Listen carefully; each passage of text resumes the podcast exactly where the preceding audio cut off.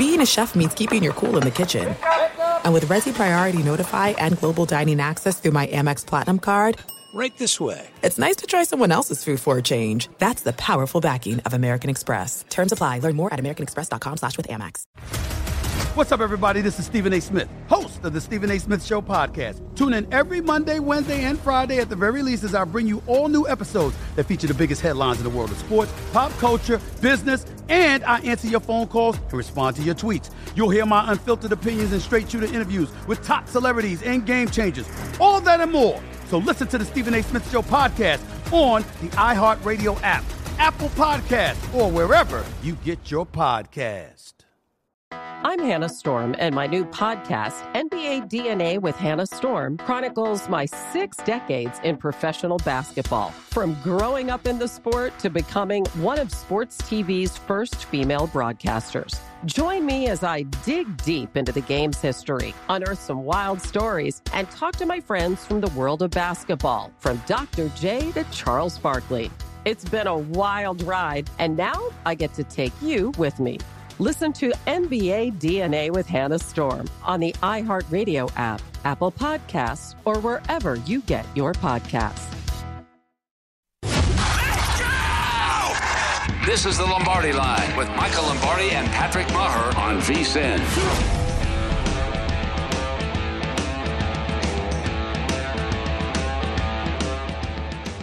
Good morning. It is the Lombardi Line presented by BetMGM here on VSIN, the Sports Betting Network. I'm Patrick Meagher. He, of course, is Michael Lombardi as we go coast to coast on, my friend, an easy Sunday morning. Good morning. How are you? Yeah, absolutely. Lionel Richie would be happy with today. It's awesome. I mean, good college football day, a little bit of an imbalance. That was fun. You stay awake. I watched a little bit of that Hawaii game. I'm not going to lie. It was pretty good. Sat, sat out there.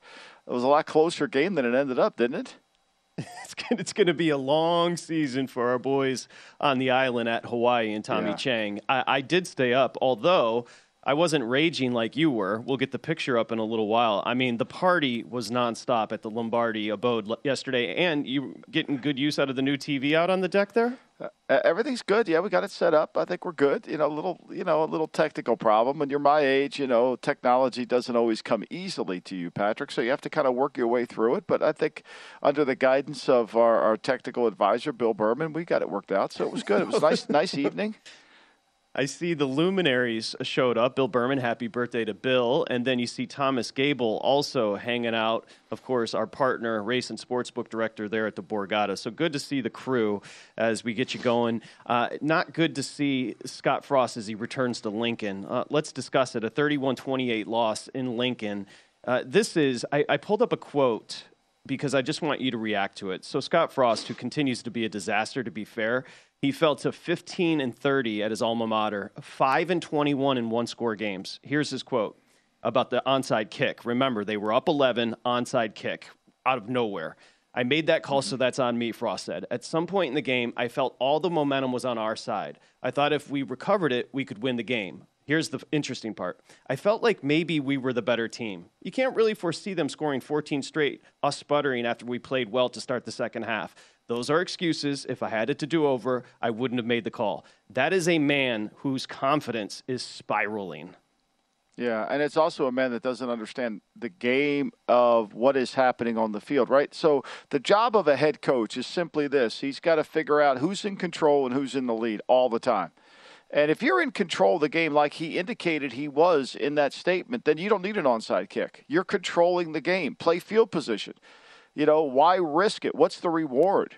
You know, you're you're up, you're going to be able to take the game over. You're in control according to what your analysis is. So, to me it wasn't well thought out. It was too much risk, not enough reward to do that. But I think the complex issue here for Scott Frost is one of the things we talked about yesterday defensively, they were returning almost everyone.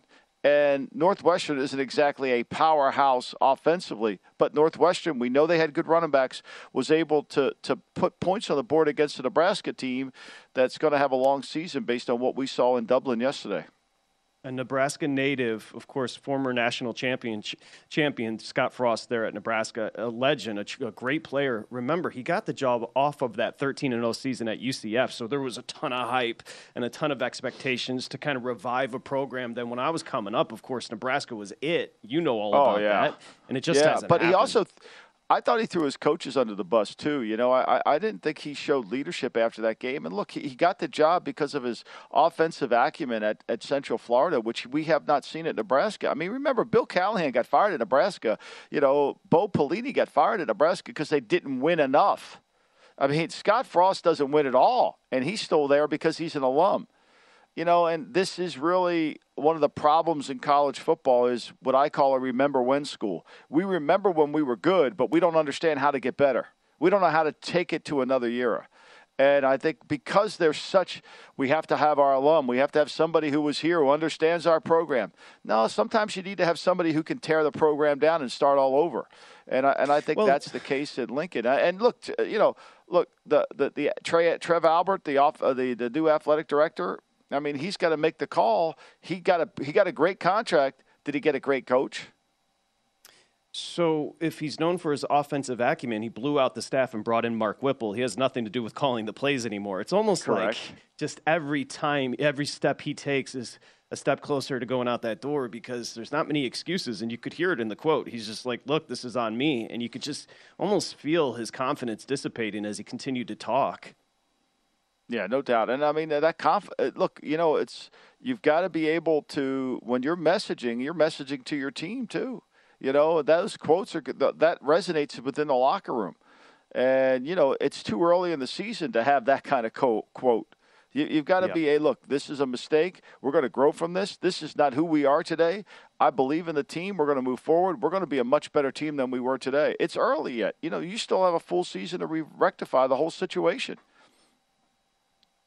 Okay, Michael. Elsewhere, college football week zero. You mentioned Vandy 63-10 on the Big Island there. Also, Wyoming, Illinois. It's going to be a long season for Wyoming. Illinois, nice little start. Their defense played very well last year, 38-6 over Wyoming. Elsewhere, it's going to be a long year for Nevada and New Mexico State. We talked about that being low scoring. It was 23-12. Charlotte got the beatdown by Florida Atlantic, which was surprising.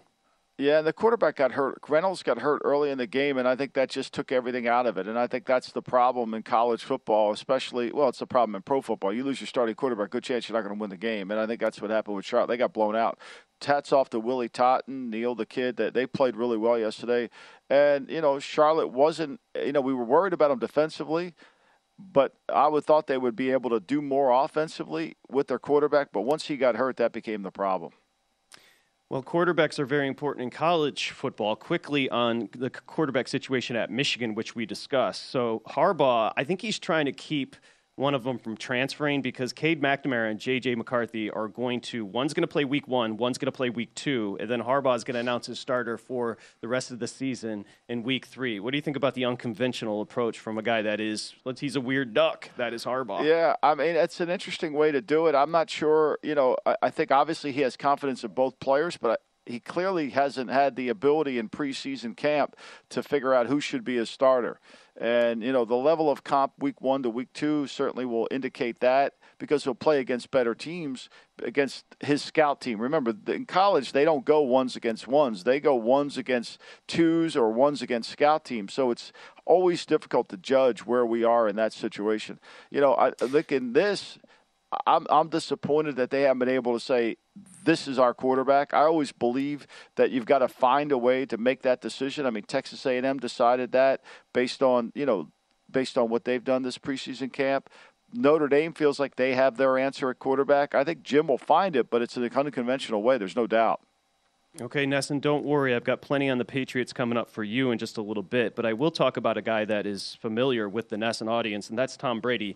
Uh, he and Tampa went to Indy and got beat down 27 10. That's not important. What's important is Brady, one drive, 11 snaps, six of eight for 44 yards. He had that 20 yard completion to Julio Jones, which led to a field goal. More importantly, he talked about his 11 day absence.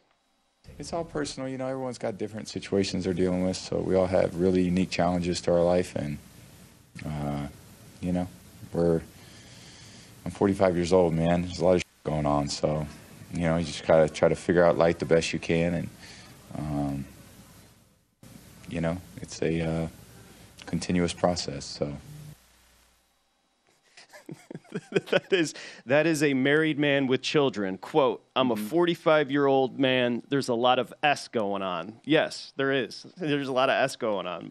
That Yeah, that no is my that's my favorite. How about the fact that he's wearing a hoodie, talking about being a 45 year old man? The irony. I love it. But what do you got on? I what do you- know. What do you got on your boy? Well, I, I think he looked. You know, I mean, he threw the ball really well. I mean, his. You know, they didn't play particularly well against the Colts, but I thought he looked really good throwing the ball. I know it was inside in the dome and all that, but I thought he looked good. I thought he looked spry.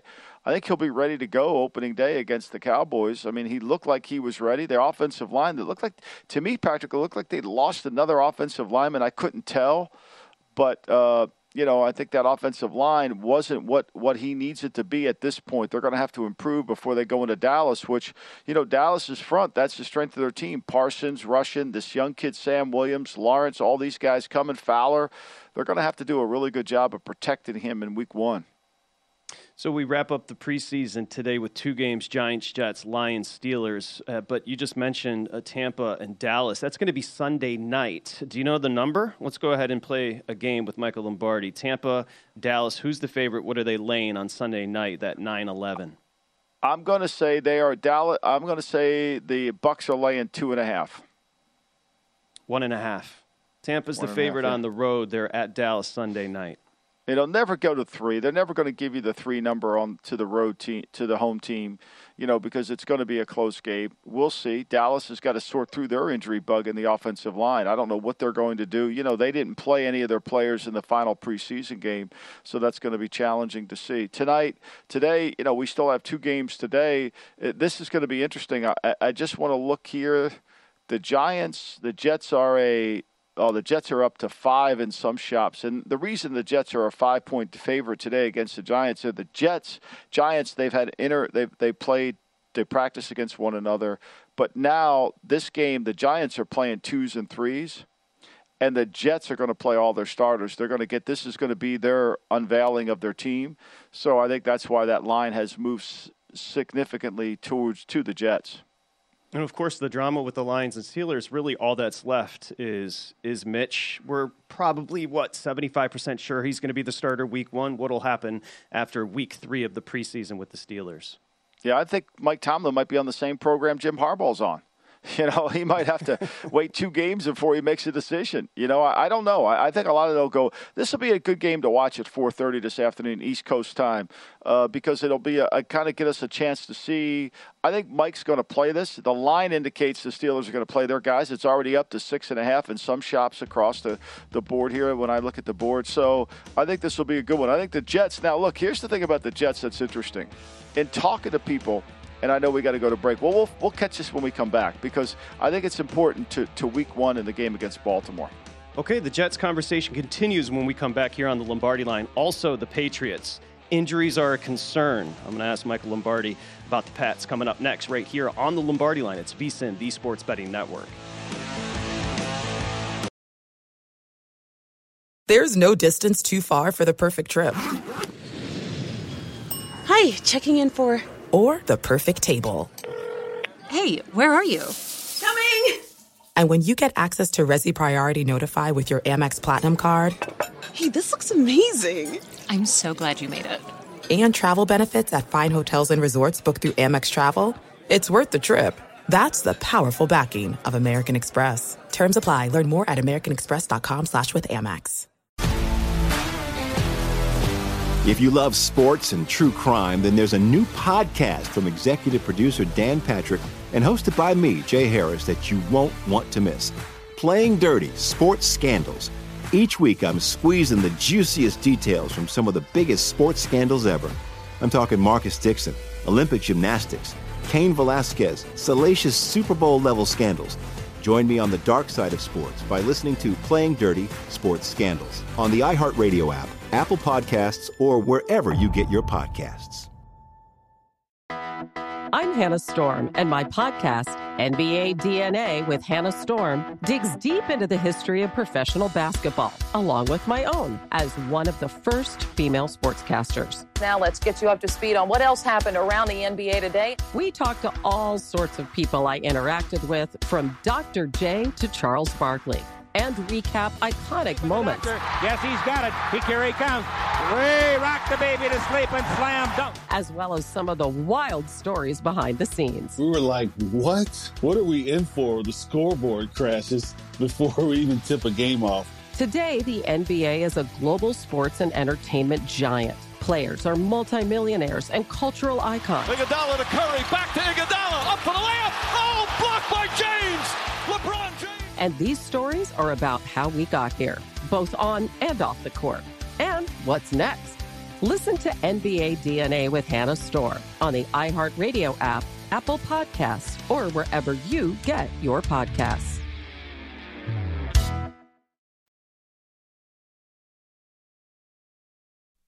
You're listening to the Lombardi Line on VSIN, featuring former NFL executive Michael Lombardi. Now, once again, here's Patrick Meagher.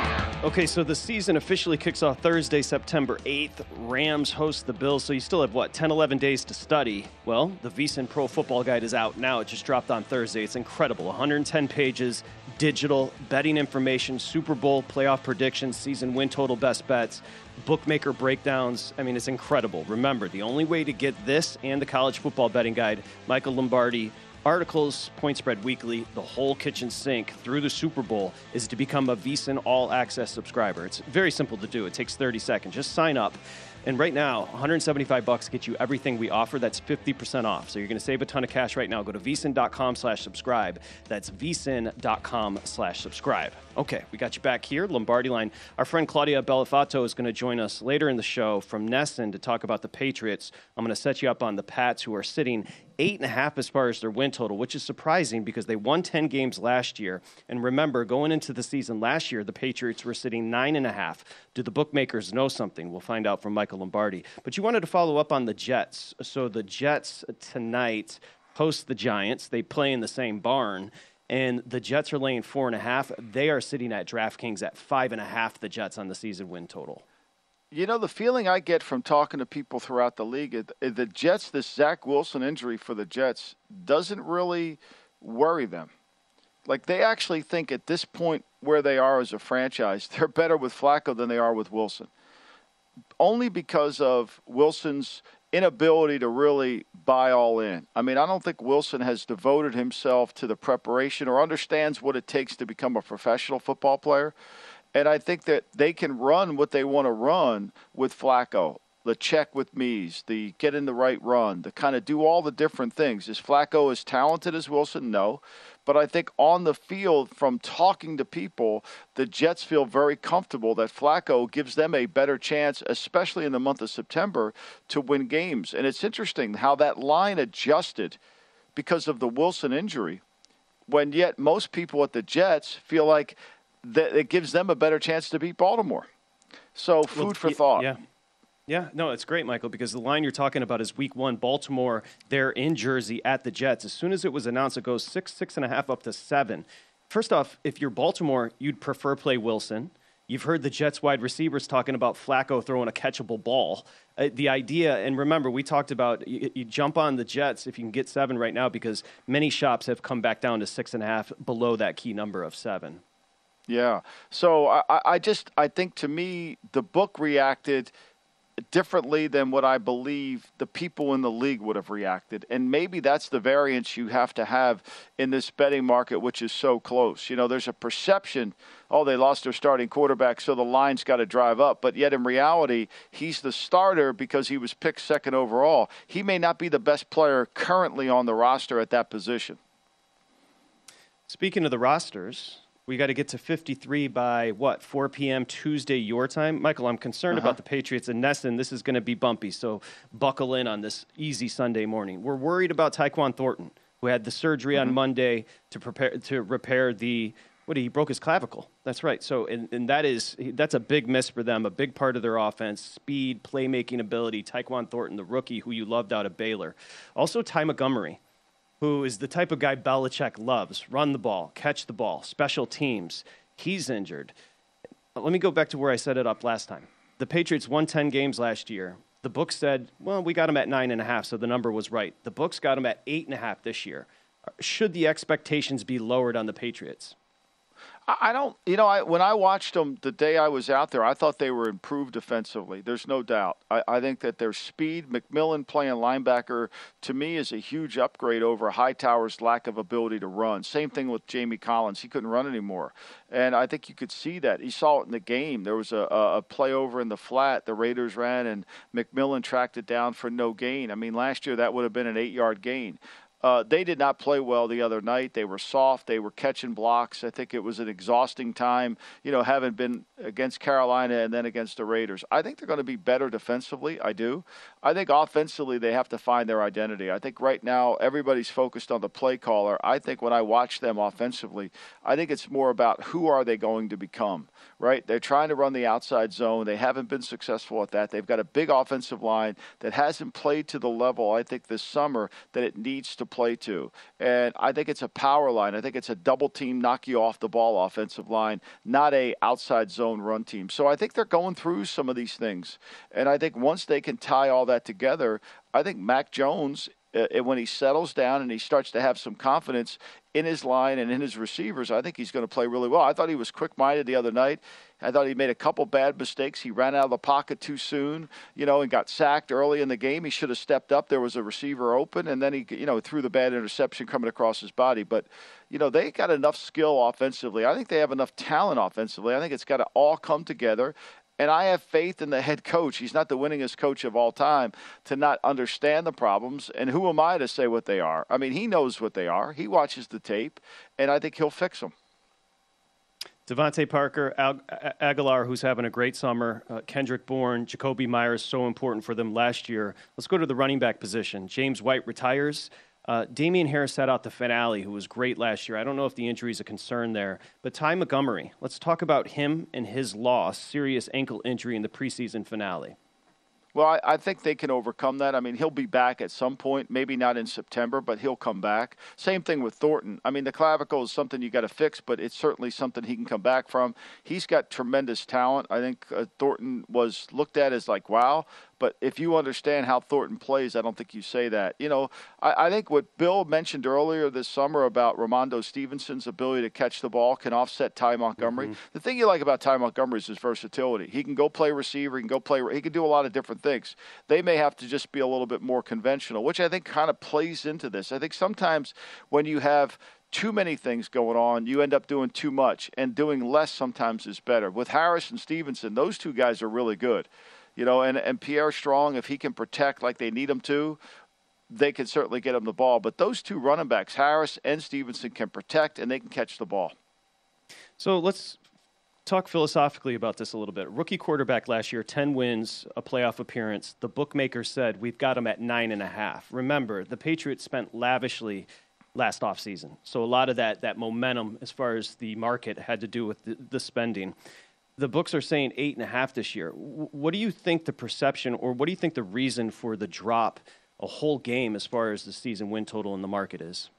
Well, I think the schedule's harder. Obviously, they play the AFC West, right?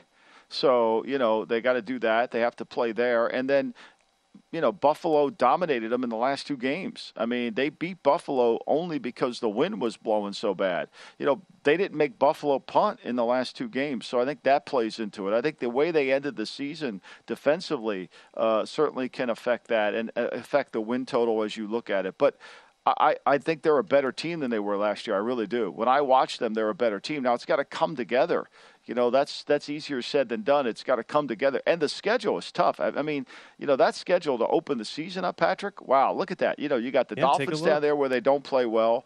They've got to go to Pittsburgh, which is always hard. They got the Ravens, Packers, you know, Lions, Browns. I mean, you know, it's not exactly a walk in the park here. They don't play the West. I'm sorry, they only play the Raiders in the West. But to me, they play the North, you know, which is AFC, NFC North, and and they play, you know, the AFC what else did they play? They play the AFC. They play the West. No, they do. They have the Cardinals. I'm trying to look at it here. They have the Cardinals. Yeah, so that's that's who they play, and they play the AFC North. So they got the Bengals, which is a fairly tough division. They got the Bengals, the Ravens, and and the Cleveland. Those three teams are com- competitive. So I think ultimately, when you look at that schedule, uh, it, it's harder to win ten games with that schedule. We talked about the tricky start, Michael, at the Dolphins. Uh, constantly, Patriots fans know what that's about. At the Steelers, they host the Ravens, and then they go to the Packers, and then they come back for the Lions. Get a little respite there. Well, you know that that schedule is always about like okay, you open up with Tua, you open up with two quarterbacks that are not great, but then you got Lamar, you got Aaron Rodgers, you know, and then you've got to figure out what's going on in Chicago. I mean, they don't have great quarterbacks, but they have some where they, they're going to be hard to play. And so that becomes a real issue. You know, that's really what it matters most is can they defeat the Josh Allen one time? Can they beat him? Can they able to do, can they beat an Aaron Rodgers? Those are the key games that you have to find a way to win. Because if you can't beat Tua in Miami, then it's going to be a longer year because he's not an elite quarterback. I know that doesn't go public perception wise, but he's not. well, you just killed my tease because you do realize that Tua had a perfect quarterback rating in preseason week of three. We're going to get to that next. Hold on. Before you go there, before you go there, take a stab at the number at the Dolphins Patriots week one. I would say that the Patriots are a two and a half point, two point dog. I don't think they'll give you the field goal down there. Yeah, you nailed it. Two and a half. Miami's yeah, a two and a half point favorite to host there. host the Patriots. They're gonna they're gonna hold off on that number there. Uh, you know, look look based on the way they played, the, the Dolphins beat them twice last year that plays into this 10 why the number came down. The Dolphins beat them twice last year, and they're not as and the Dolphins are better with Tyreek Hill and Waddle. Now, I don't know what they're going to do with Gesicki. They're talking about maybe they're going to move him. We'll see that in the next couple days here, but I think it's going to be a challenge. I feel better about the over eight and a half with the Patriots after listening to you talk about that defense and the improvement, the speed, everything that's needed on that defense. When we come back, Tua was perfect yesterday. I'm serious. We're going to discuss it next here, at Lombardi Line. You're listening to the Lombardi Line on VSIN, featuring former NFL executive Michael Lombardi. Now, once again, here's Patrick Meagher. Okay, it's ExpressBet. Get a $10 free bet when you sign up for First Bet. ExpressBet, VSIN's preferred horse racing app. Use the code HORSE200, H O R S E 200 and get 10 bucks instantly. Also, you get a $100 match on your first deposit up to $200. So they've got wagering at over 300 tracks, AI assisted picks. The First Bet app is the easiest way to bet on your favorite sport. They got secure payments, great attentive customer service, reliable website. You can get all the details at vsin.com slash horses. That's vsin.com slash horses. And our boy Jeremy Plonk today, Del Mar in the 10th. He likes a good horse, Graze and Touch at 7 to 2 on the morning line at Del Mar, the great race place in race seven. Jeremy Plonk likes the seven horse opening buzz at four to one, a good price on opening buzz in the seven at Del Mar. As we welcome you back here on the Lombardi line, he's Michael Lombardi. I'm Patrick Meagher. As we continue to chug along, and speaking of chugging along, how about your boy Tua? The first play against Philly, Tua found Tyreek Hill for a 51 yard reception on a touchdown okay. drive, three for three on that drive. And then overall, he was six for seven, 121 yards, Tua, a touchdown, no picks, very clean from your boy. Thoughts? Well, I think this is a great learning experience for the betting betting public today as we go into the Giants Jet game. I mean, this is a game where Miami decided they were going to play their guys. This was also a game like the Giant Jet game where Philadelphia said, "No, we're not playing anybody." I mean, they played Vincent and McCain at corner. Tarrant at safety. They played all the guys that are on the bubble. So when you put your ones against threes, you should move the football. You should score. You should dominate. And I think that's exactly what happened. So I don't. I throw this game out. I throw Justin Fields 148 rating against Cleveland. Throw that out. Like these games, you have to balance it. Just like you have to balance how bad Trey Lance was, you got to balance that too, right? Because it'll be game plan. So to me, I, I, don't really pay attention to it. The, the interesting thing is who the Eagles didn't play, not who they played. Pray tell. Well, they played nobody. I mean, their their list. I mean, they didn't play any of their players that are going to make the team. I mean, if I was in the league, okay, and I was trying to figure out who Philly was going to cut, I would open up the game book and I would see, okay, every player that did not play is on their team. So how many does that add up to? Okay? And then let's figure out, you know, remember when you used to go to the doctor's office and you'd open up that highlight book and you'd have to figure out, find the missing pieces? Well, that's what you're doing. You open up the doctor book, you find the missing, you know, who, who's on the bubble? Is Tarek going to make it at, at safety? Is he on the bubble? You know, is Milton Williams, this defensive kid tackle they drafted, is he on the bubble? like? That's what you have to figure out. I mean, the fact that that Tua played great, he should play great. The fact that Tyreek Hill ran past uh, Vincent or McCain, he's going to run by most people, but especially guys that aren't going to be playing in the league. Nine wins last year. New coach McDaniel is in. A plethora of talent offensively. Michael Lombardi, Tyreek Hill is in. The Cheetah, your boy Jaylen Waddle. Of course, they've just up and down. They've got a ton of talent. The number over at DraftKings on the Dolphins is set at nine, so similar to the win uh, as far as the wins last year at nine. Where are you at on the Dolphins overall? You know, I worry about their offensive line. And I don't. Now, look, they haven't played Armstead yet. Last night they played Little at left tackle kid they got from Carolina. I'm not sure he can't play left tackle. They need Armstead to play healthy, but he's always been a guy who's a really good player, but has lately has had a hard time staying healthy, especially as he t- goes over 30 years old. I worry about the right side of their offensive line with Austin Jackson at right tackle. I think they're very skilled. I think they run the ball effectively. They don't have a lead blocker. I think one of the things that bothers them with Gesicki is he's just really a receiver. So they don't have that that Kittle guy, that on the line blocker that they need to run this style of offense, which I think affects McDaniels and his play calling as he tries to build around this. I think that's why, even though they franchise Gesicki, I think they would part with him because he doesn't fit the Shanahan. I want a big inside receiver. So defensively, I do think they're good. I really do. I think their front's physical, their front's solid. They've got good players on all levels. I mean, I loved Holland, the safety. I gave him a red chip grade this year. I, I, think the, the inside players, whether it's Wilkins, whether it's Zeiter, all those guys they have inside are really good. They're physical, they're hard to play. And I, I think they're going to be a tough out. I think it'll be hard. I think that ultimately it comes down to can Tua make plays in bad weather? Can Tua make plays when he gets pressure? And I think that's what, what to me is a eight or nine win team. I think they're perfectly set. So you mentioned Gesicki. I think there was a surprise this week when we heard about the potential trade rumors, and McDaniel came out and kind of squashed them. But when you come from that Shanahan offense, you got that tight end's got to block. Gesicki's a freak yes. as far as talent wise, but he's not going to block for you. He's, you know, it's it's Gesicki when he's see what I think, and I keep saying this, and it just drives me crazy because nobody that covers the games or broadcasts the games talks about this, right? When Gesicki goes on the field with three receivers, the defense doesn't react as if they're in 11 personnel. The defense reacts as if they're in 10 personnel. One receiver, I mean, one back, no tight end. They don't count Gesicki as a tight end. They're not worried about any run, strong side run game. Can he block a corner? Sure. But can he block at a seven technique? No chance.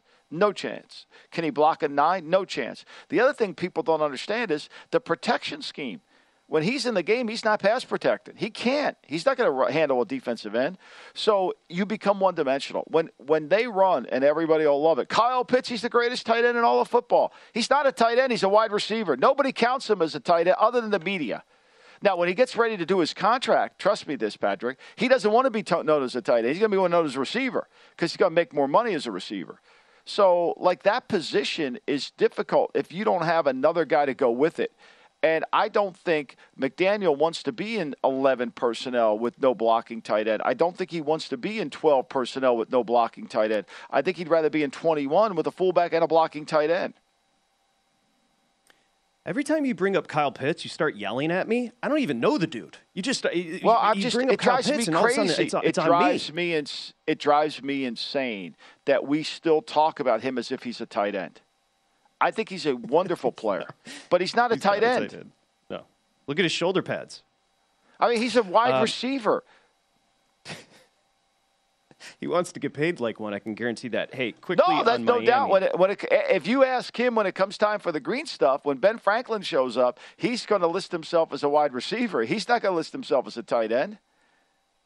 Shout to Benjamin. Um, so they wanted Sean Payton. They wanted Sean Payton and Tom Brady, they being the Miami Dolphins. They get McDaniel, who's a weird cat. I know nothing about yeah. him. If I'm a better betting on the Dolphins, I'm putting faith in a weird, well, I won't call him a weirdo. I'm putting faith in a guy that we don't know a ton about. What are your circles telling you about McDaniel? I mean, you know, look, he, he was supposedly the run guru out there in San Francisco, and I don't know, you know, Kyle's pretty much runs everything. I'm sure McDaniels had an influence, but I don't know how he reacts or leads people. When I watch him, I I would question his innate ability to be a dynamic leader. Okay, but I haven't been around him enough to really know whether he can do that. I'm sure he's very intelligent when it comes to, but this is a compartmentalized team now.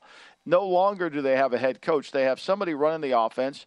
Josh Boyer's going to run the defense, and they've got their special teams coach. So it's all going to see how it works. Now, will they figure out, will McDaniel be able to understand how to use all three phases to win the game? That remains to be seen. I don't know that. So if you were just to start ranking tight ends right now, tight ends you respect for their pure ability to play the position in 2022, where are you going to start? Well, I'm going to start with guys like Kittle. They actually play right. tight end. You know, I'm going to start with Darren Waller, who can play tight end.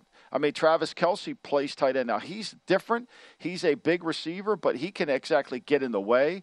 It's not perfect, but the way they run their offense, it works for them. I mean, to me, I made Fry. You know, yesterday we had Jordan Schultz on. He was talking about Freiermuth, the kid from Pittsburgh. Yeah, I put him in my red chip players already because at least on the end of the line he can block.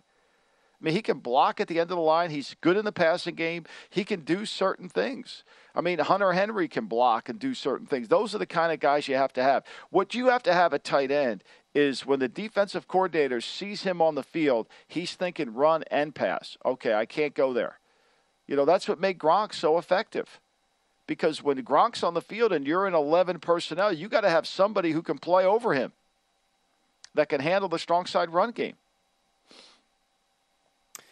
Atlanta sitting five on the board for regular season wins. That feels optimistic. I, I, I think it does.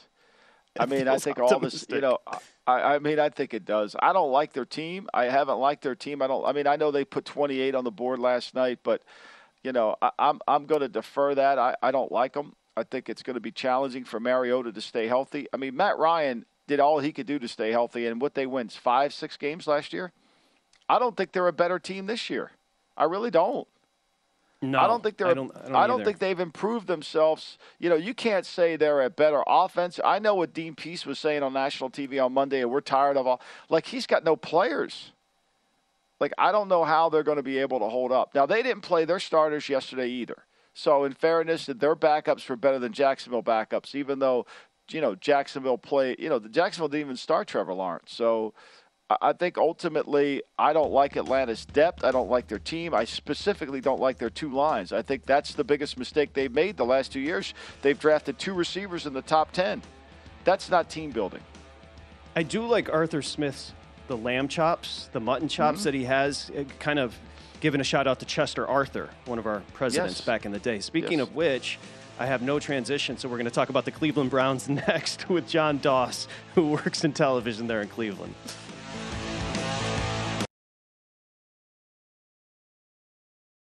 There are some things that are too good to keep a secret. Like how your Amex Platinum card helps you have the perfect trip. I'd like to check into the Centurion Lounge. Or how it seems like you always get those hard to snag tables. Ooh, yum. And how you get the most out of select can't miss events. With access to the Centurion Lounge, Resy Priority Notified, and Amex card member benefits at select events, you'll have to share. That's the powerful backing of American Express. Terms apply. Learn more at americanexpress.com slash with Amex. If you love sports and true crime, then there's a new podcast from executive producer Dan Patrick and hosted by me, Jay Harris, that you won't want to miss. Playing Dirty Sports Scandals. Each week, I'm squeezing the juiciest details from some of the biggest sports scandals ever. I'm talking Marcus Dixon, Olympic gymnastics, Cain Velasquez, salacious Super Bowl level scandals. Join me on the dark side of sports by listening to Playing Dirty Sports Scandals on the iHeartRadio app, Apple Podcasts, or wherever you get your podcasts. I'm Hannah Storm, and my podcast, NBA DNA with Hannah Storm, digs deep into the history of professional basketball, along with my own as one of the first female sportscasters. Now let's get you up to speed on what else happened around the NBA today. We talked to all sorts of people I interacted with, from Dr. J to Charles Barkley. And recap iconic moments. Yes, he's got it. He, here he comes. Way rock the baby to sleep and slam dunk. As well as some of the wild stories behind the scenes. We were like, what? What are we in for? The scoreboard crashes before we even tip a game off. Today, the NBA is a global sports and entertainment giant. Players are multimillionaires and cultural icons. Iguodala to Curry, back to Iguodala, up for the layup. Oh, blocked by James. LeBron James. And these stories are about how we got here, both on and off the court. And what's next? Listen to NBA DNA with Hannah Storm on the iHeartRadio app, Apple Podcasts, or wherever you get your podcasts.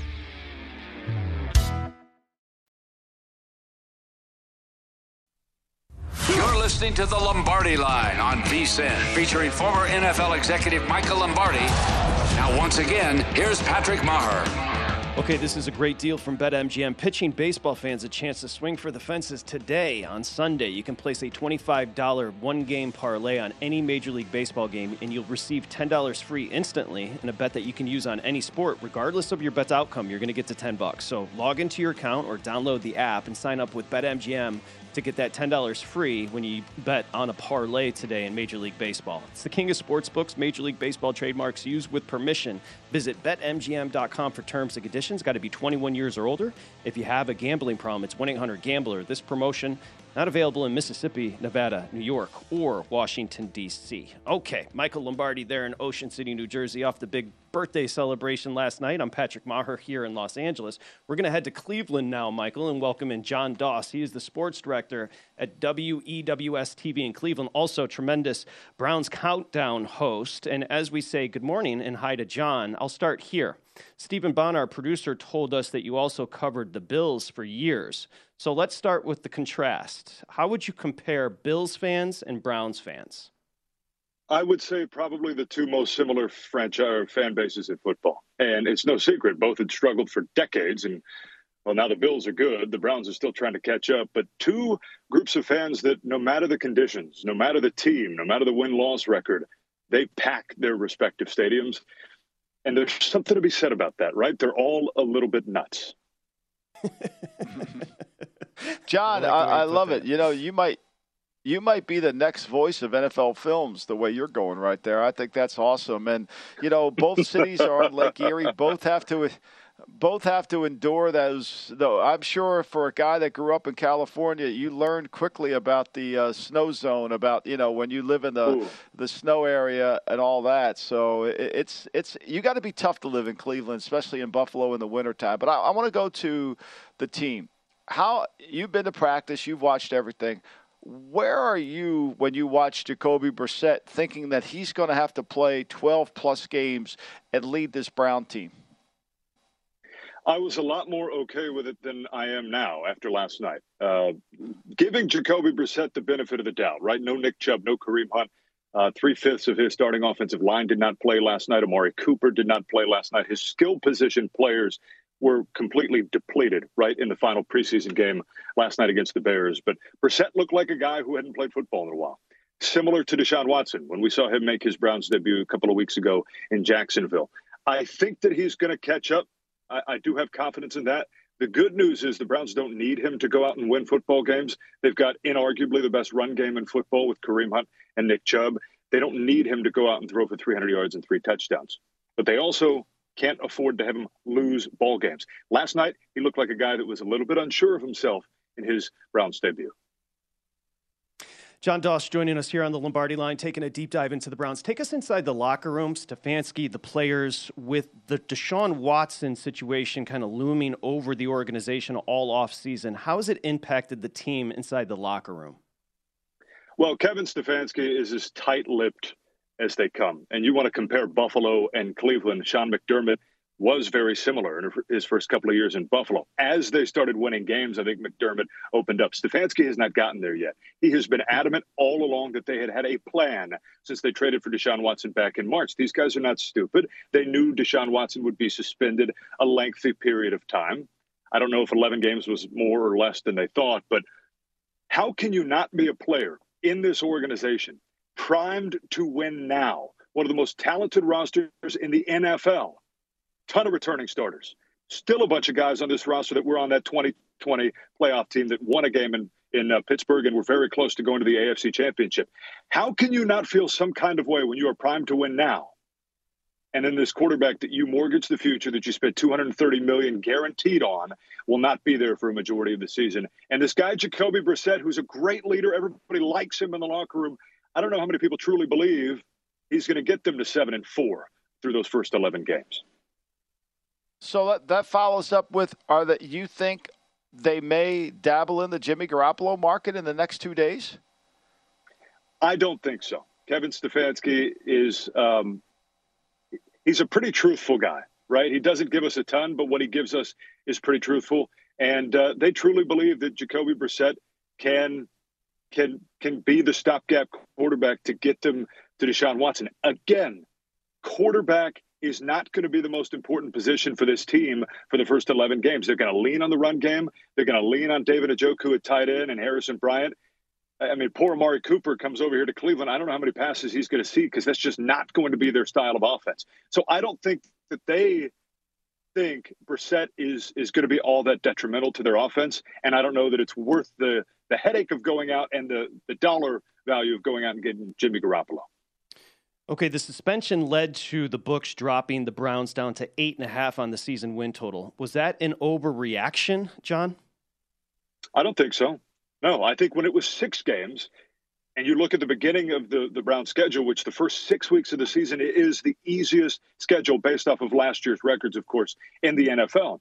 So when it was six games, you said, wow, the Browns really could get through the first six games, four and two, maybe five and one if the defense plays at a top five level like they did at the end of last season. When it's 11 games, it, it's a different story. You look at those first 11 weeks, and it's tough to envision this Browns team having a winning record by the time Deshaun Watson comes back. And when we talk about the defense, I, I, I, agree. I think they have all the elements to be a great defense. But what concerns me most, Jon, is their inability to play red zone defense. They were 27th in the National Football League last year in red zone defense, which translated in them being 18th overall in points allowed. Do you feel like they've improved in that area? Has there been an emphasis towards the red zone defense this year? Well, I think that the best policy then would not be to let teams get in the red zone, right? Uh, I think that they have improved. I think they've improved at virtually every spot. Maybe the front four has a couple of question marks. They've improved at linebacker. And I truly believe there's no reason they shouldn't have the best secondary in football, if not a top three secondary. They have returned virtually everybody, and they got better with the rookie MJ Emerson, who has really impressed this offseason. Uh, and and they, they don't even really need him to play when you got Denzel Ward, Grant Delpit, Greedy Williams. And uh, I think that this secondary is set up to be very, very good. So I think this defense should hopefully pick up where it left off in 2021. Jon, who do you like in division? The Ravens are slight favorites, plus 140. The Bengals, plus 170. The Browns, plus 380. The Steelers are 10 to 1. Who's Jon Doss like in division? I think that the Bengals come down to earth a little bit. I think they got hot at the right time last year. I think offensively they should still be very, very good. I think a little bit of reality check in Cincinnati this year and vice versa on the opposite end, right? I think Baltimore wasn't as good last year as it should have been because it had so many injuries. I mean, the Ravens were were wrecked maybe more than any team in the NFL, certainly through the first half of the season. So Lamar Jackson, you know, he's going to have a lot to prove in 2022, and I believe Baltimore is probably going to be the class of this division. Okay, Evan McPherson, I think you put it well. They won a lot of close games, got hot at the right time in Cincinnati. Evan McPherson made 14 straight kicks. You got McPherson in Cincinnati. You got the great Justin Tucker in Baltimore. The Browns use a fourth round pick for Cade York. How good has he looked, and is he in the Evan McPherson class as a rookie being able to deliver? Cade York has looked incredible his uh, you know 1980s mustache notwithstanding, he has got an incredible play. He, I think you missed one, maybe two kicks all training camp. There was a running total on how many kicks Cade York had missed, and it took him the first two weeks to miss a single kick, and that was from all levels on the field. He did miss last night, 58 yards going into the dog pound, just slight left. Then he banged through a 57 yarder that looked like it would have been good from 67. Cade York is the real deal. Kicking in this division is tough. You guys know that. Maybe the toughest in the NFL. But Cade York is the real deal, and uh, and hopefully gives the Browns their first kicker since Phil Dawson last kicked for him in 2012. One minute. Yep. Give me a synopsis on the Baker legacy in Cleveland. Oh, well, it's still to be determined, right? Because they got to see him in Week One in Carolina, and I, I don't think that it has helped this entire preseason that Baker Mayfield has looked pretty darn good, and he looked pretty good against the Bills a couple of nights ago, and that hasn't helped this whole situation. I think if you went back and asked Browns fans, I would say a healthy majority, 60, 70 percent, in hindsight, would have stuck with Baker Mayfield his legacy is still being written. He's a guy that broke a nearly two decade long playoff uh, drought here in Cleveland. Fans, I think, are always going to have a soft spot for him. But that kind of personality, you know it. You have to be a winner. And as soon as you start losing games, people can turn on you real quickly. That's what happened with Baker Mayfield. If he has success in Carolina, I think people in this city are going to be rooting for him and wishing he never left. That's Jon Doss, sports director, WEWS TV in Cleveland, host of Browns Countdown. That was tremendous. I need to get a voice like my dude here, Great job. Michael Lombardi. This, yeah, that's a no, tremendous he, he, voice. Hey, Jon, you you are living up to the great Casey Coleman at WEWS, what that station there. So congratulations, there's, appreciate you. There's been a lot of great guys there. I, I'm just hoping to be next in line.